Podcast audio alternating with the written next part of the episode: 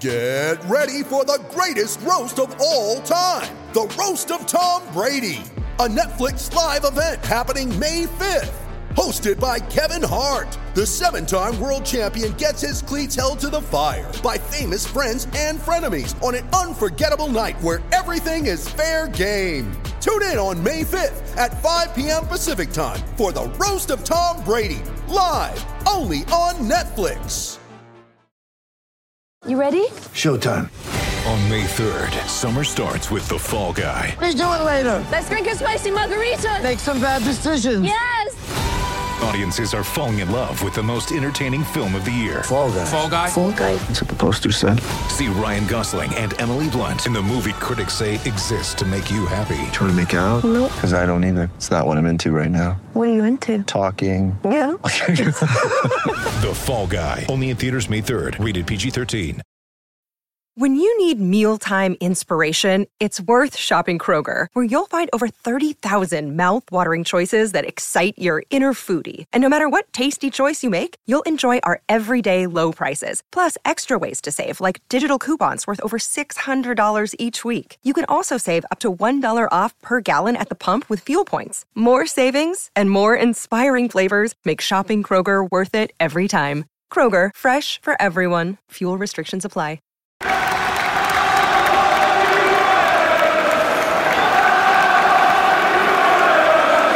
Hi everybody, Russ and Miami's Levin. Hope you're all safe and well of news channel. Please consider subscribing, hitting the bell icon so you're made aware of any time we put new content on. As always, I'd like to thank our lovely channel sponsors, Untuck It. Check them out in the description below. Today's guest, he's hotspotting off his phone onto his iPad because his kids are homeschooling, and I can feel his pain. One more week, Ben. One more week. We can do it. We can do it. We can do it. Holding on for grim death, Russ. I tell you, it's killing you. Yeah, but your kids are a bit older than mine. So Flo's only 8. So yeah, but it's still a hard task, isn't it? I've got utmost respect for teachers. How are you, by the way, Mr. Shepherd? How are we? I'm okay, thank you. I am. I've been working throughout everything, even from first lockdown. We carried on working in the studio. The team have worked incredibly hard to make that safe and secure for everybody. We had to suspend some tipping point filming we were doing, but we ended up getting that done in the autumn. So we've got some more coming up. So fortunately, because if I hadn't been able to work, I would have been a nightmare. It's been bad enough. The missus is desperate for me to get out as much as possible. So fortunately, I've been okay. And it feels like, you know, the weather's turned and there's a little bit of light on the horizon. The gloom is lifting. Yeah, it has. I mean, the first lockdown was a piece of poo, wasn't it? Really, a piece of piss, rather, really, because it's like it was sunny. It was lovely, 35 degrees. And there was an element of it as well, wasn't there, where none of us had had that much time at home. None of us had had that much time with the kids being around. And suddenly you're going, God, this isn't, you know, we can spend a bit of time together. And everyone, I mean, geez, everyone was making banana bread. We were making crisps. Like my wife and my youngest, Jack, were busy in the kitchen every day making all sorts of stuff. Now, honestly, no one wants to go for a walk. No one wants to do anything creative. Everyone's like, "Oh, I'm so done with this now." Yeah. Can we just get a pizza? Yeah, it's so true, isn't it? It's so true. You always were so confident of like, "Yeah, it's all right. I'll cook it. I'll cook it today. I'll cook it from scratch." And now it's like, oh, "No chance. Can't be bothered. Can't be asked. No, can't be bothered." But also, you know, I mean, you know, we've got to look at sort of the small victories and the fact that, you know, at the time of recording, we're still fourth in the league. That's not a bad thing. Sensational. That's not a bad sensational thing. So we keep pinching ourselves. Yeah. You know, the fact that we played well against City. I think we're one of the best performances against City for a number of seasons on the weekend, and we lost, and yet we're still fourth. Yeah. You know, I think that it's testament to how well what he's got the team playing, how organised they are at the back, how brilliant we've become on the break, how sort of. How much more incisive we've been up front as well. It's just been a joy this year, hasn't it? But I mean, the only frustration for all of us, someone was saying to me the other day, I get asked to bits and pieces on for newspaper articles. What's the first thing you're going to do when you get a chance? Who's the first person you want to hug? And of course, you know, obviously it's supposed to be my mum. Yeah. That's the first person I want is my mum. But really, what I really, really would love to be able to do is go to the London Stadium, watch West Ham score and grab all my mates. Yeah. That's the hug that I've been missing. That moment, that jubilation and celebration.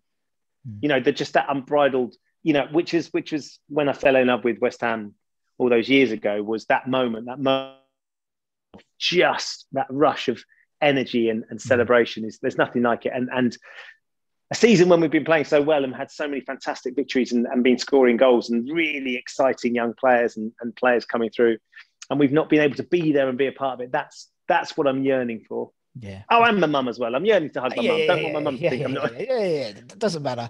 I thought he was going to say. I thought he was going to say he's going to hug David Moyes. I thought that. Big old... well, that goes without saying. That goes without saying. I know. It's one of those typical West Ham things, isn't it? The fact that we're playing so well and no bugger can see us.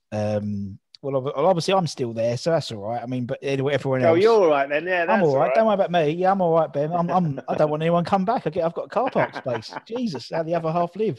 But yeah, no, it's and hopefully if everything goes all right, you know, based on Boris's roadmap, then the last game of the season there'll be some fans in the ground, so yeah, you know, it could be that Champions League qualification party and God.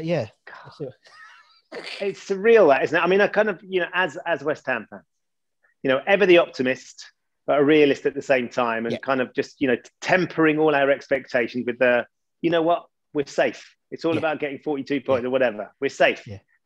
But the idea that we could end up there, I mean, what a turnaround. What a sensational turnaround by Moyes and the team and the boys, eh? Exactly. I mean, you could never, I mean, considering West Ham, you know, sort of June, July time when the fixture list came out, we were sitting there going, oh, that's it. We're not going to play, you know, we're not going to get a point till November or something like that. Yeah. And now we are now. It's just, it's unbelievable. I mean, the fact is we're probably the only out of those 20 games that City have won. We've probably given them the best game since in those 20 years. I've got a good mate who's a City fan, and he said exactly that. He said we needed a bit of luck to win on Saturday. I mean, obviously they dominated the game, but he said we've won games and not been run as close as that. He was sure that we were either going to win or we were certainly going to get a draw. So we, you know, and I can remember watching games against City in the past through my fingers, just thinking, oh, please don't let it be a cricket score. Yeah. And it didn't feel like that on Saturday, did it? It felt like we were in the game, we had a chance, we kept them quiet. And, you know, had that header just been on target at the end, who knows? Bloody Diop. Who knows? And obviously, you know, from a TV perspective, it's nice that, you know, we're above Piers Morgan for once, you know, so, you know, top team in London. Yeah. So. Not just Piers, but above Nihal as well, with the Spurs connection, which is thoroughly enjoyable. Every time I message him, it's, you know, I think the memes after the West Ham Spurs game, when we came back and it was 3-3, were brilliant from the Spurs boys that do their YouTube channel, and they were laughing about bringing Lanzini off the bench, and they were bringing Bale off the bench, and then Lanzini getting the winner. And then the one last week as well, when we scored the goal and they VAR'd it to see if it was offside. And I don't know if you must have seen it as well. You can't go far without seeing them. And the YouTuber getting really excited because he thought it was offside, and then it's not offside. And there's just a sort of a moment of pure joy. But you know, we've spent a long time on the other end of hidings against our local rivals, so it's nice to be able to enjoy that, isn't it? Yeah, exactly. I mean, that's my goal would be to finish, if we can, finish the top team in London this season, and that could mean Champions League, really, because based on how everyone else is doing, so I'll take that. But yes, you said, but many years of hurt. It's nice to do have a nice set and in the right time. You know what I mean? It's like I don't think I could survive lockdown and having like a relegation. That's the nice thing about lockdown one, is you had 100 days. You didn't have to look at the table or anything, you know, and it was... there is a moment though as well, I think, because they've shown so much football. I think that's one of the things that's got me through, and some of my mates certainly, is there's been so many games. They've shown as many games as they can, and you can watch them all on the various platforms that you've got them. So there's always something, there's always a game of some sort to put on, so you can keep an eye on what's been going on and you can dip in and out. So I think that they've adjusted to that. The broadcasters adjusted to that brilliantly, if you can get access to it. But it's just, you know, no matter what we say, it's not quite the same, is it? It's not. Someone, I think, actually the official site put up, I think today, like the last game, the 29th of February or something like that last year when we beat, I know it's crazy. And when we beat Southampton 3-1 and I put a comment on it. It was weird to hear a goal with a proper bunch of fans because Antonio won 3-1 and that goal is it was just bizarre, real bizarre thing. It's like, even when we had 2,500 for the Man United game earlier this year. Yeah. And to hear, because obviously I'm sitting there on my own. And then, I turned the Bubbles song off and I can hear, and on the other side of the stadium, I can hear them. And I got really emotional. Singing. I think it's going to be really emotional when everyone's back in the ground, that's for sure. Yeah, I agree. I think you're absolutely right. I think it will be. Just feel like we're coming home a little bit. You're there, you're part of it. You can do your bit. Because that's the thing, isn't it? You want to feel like you can do your bit, when their back's against the wall, that the sort of the crowd can be that 12th man to really help you think. And then hopefully the sort of, imbue them with confidence as well. That's what we need to remember, is that they've played brilliantly without us there. Yes. So we need them to maintain that confidence and positivity. Exactly. Totally. Exactly. And you mentioned at the beginning, when we saw your many years of supporting them. How did it start, Ben? Why are you a West Ham fan? What's your story? So I grew up in Epping. I was born at St. Margaret's Hospital. Me too. Right in the end of... I was one of the last ones. Born in St. Margaret's before it starts becoming a maternity ward. There we go. That's a bit of pointless history. You were born and they thought it's not going to get any better than this. We've got to close this place out. Look, I'll tell you what, we've got the best. We had some bloke... We peaked. He's not going to do nothing. What's he going to do? Game show. I think I was a good few years before you. A good few years before you. So Epping... Yeah. Carry on. I was born out that way and I went to the local state school till I was about 11 or 12. And my family are from the Midlands. So actually my brother and my dad are Villa fans because my dad had grown up there. But they weren't really into football. They didn't really watch it. Certainly didn't go to any of the games. Yeah. And then I changed schools and I went to Chigwell.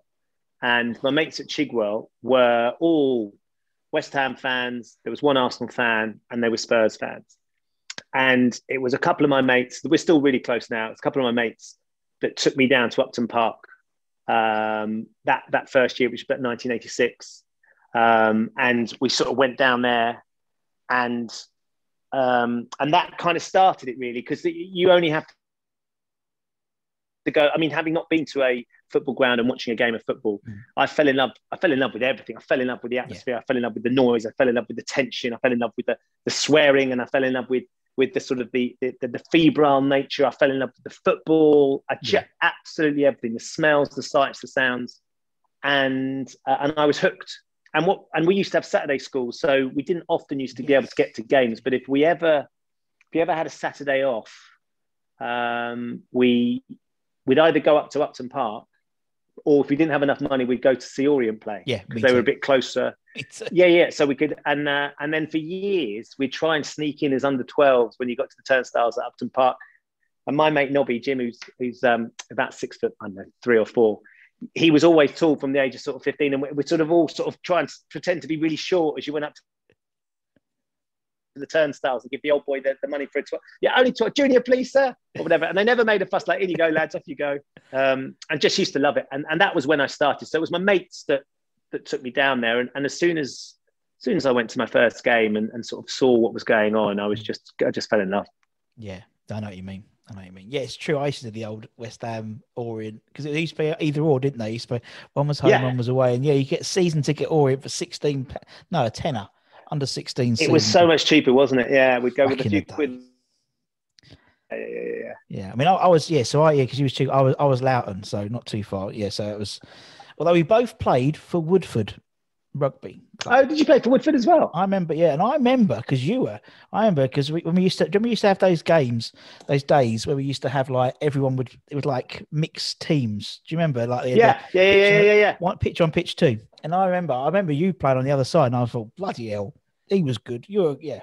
Well, that was my luck. So my family are mostly big rugby fans, basically. And my dad, when they moved down from the Midlands and they lived in Epping, and he started playing rugby at Woodford. So I played all the way through from the age of 4 all the way through to playing for the first 15. So then it became, when I left school, it became, did I have a match on a Saturday? If I didn't have a match on a Saturday, I could go and watch West Ham play. Yeah.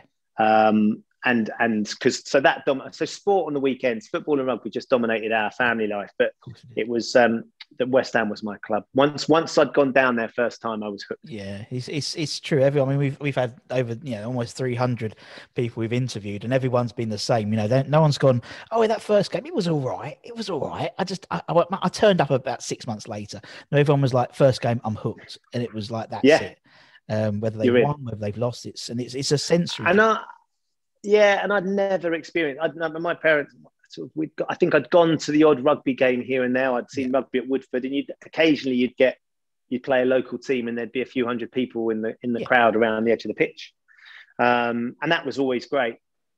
But to be tens of thousands of people, to be stuck in that crowd when you scored and where you started, as opposed to where you finish the game. You'd be miles away. The only thing was you'd be trying to hold on to your mate as you got swept along by the crowd and the noise and the surge. And you just felt a part of something very, very special. And I still feel that now, actually. I still feel like the West Ham community is something that's very, very special and that I really enjoy. Definitely. And I know you've done the stuff for the Facebook group and the support group. That just epitomizes West Ham fans, I think, just the fact that what they've done and even so, I mean, obviously, you got your mates and your WhatsApp groups and Facebook groups and things like that. And you just see them come out, not everyone's had such a, I wouldn't say I've always had an easy ride of lockdown, but I haven't, not half as bad as a lot of other people.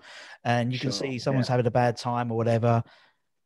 The West Ham fans all pull together, and it's great to see. It's great to see. We are special. I know we're biased, but we are a special group of fans.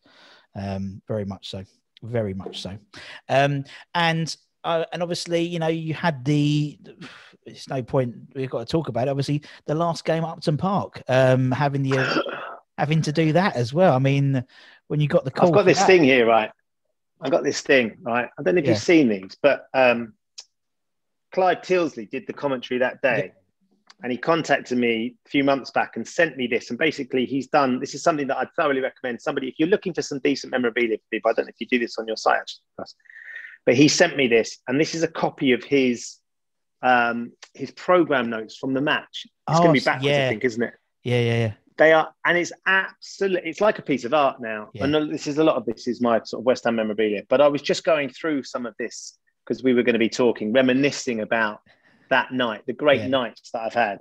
And the fact that, our star striker was playing right back that night. I love the sort of the journey that players go on, and we've lived it and every single one of those moments. And look at Mikel Antonio now and how fantastic he's been for the last couple of seasons, and what a linchpin he is up front. And my friends that were Forest fans were saying, why are you playing him at right back? You've got to stick him up front. And it just felt like, that night, that amazing night, Russ. What an extraordinary occasion. Brilliant.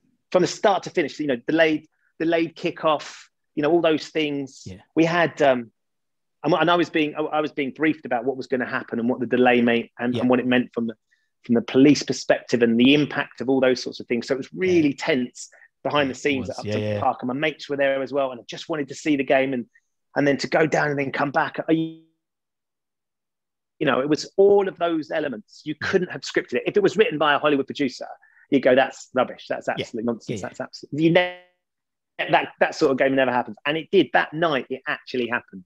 And we were there, and it was a night we'll always remember. Yeah. Exactly the same. It was typical West Ham, wasn't it? Because nothing ever goes smoothly for us, even for whether it's the team or production or production side as well. I mean, obviously, it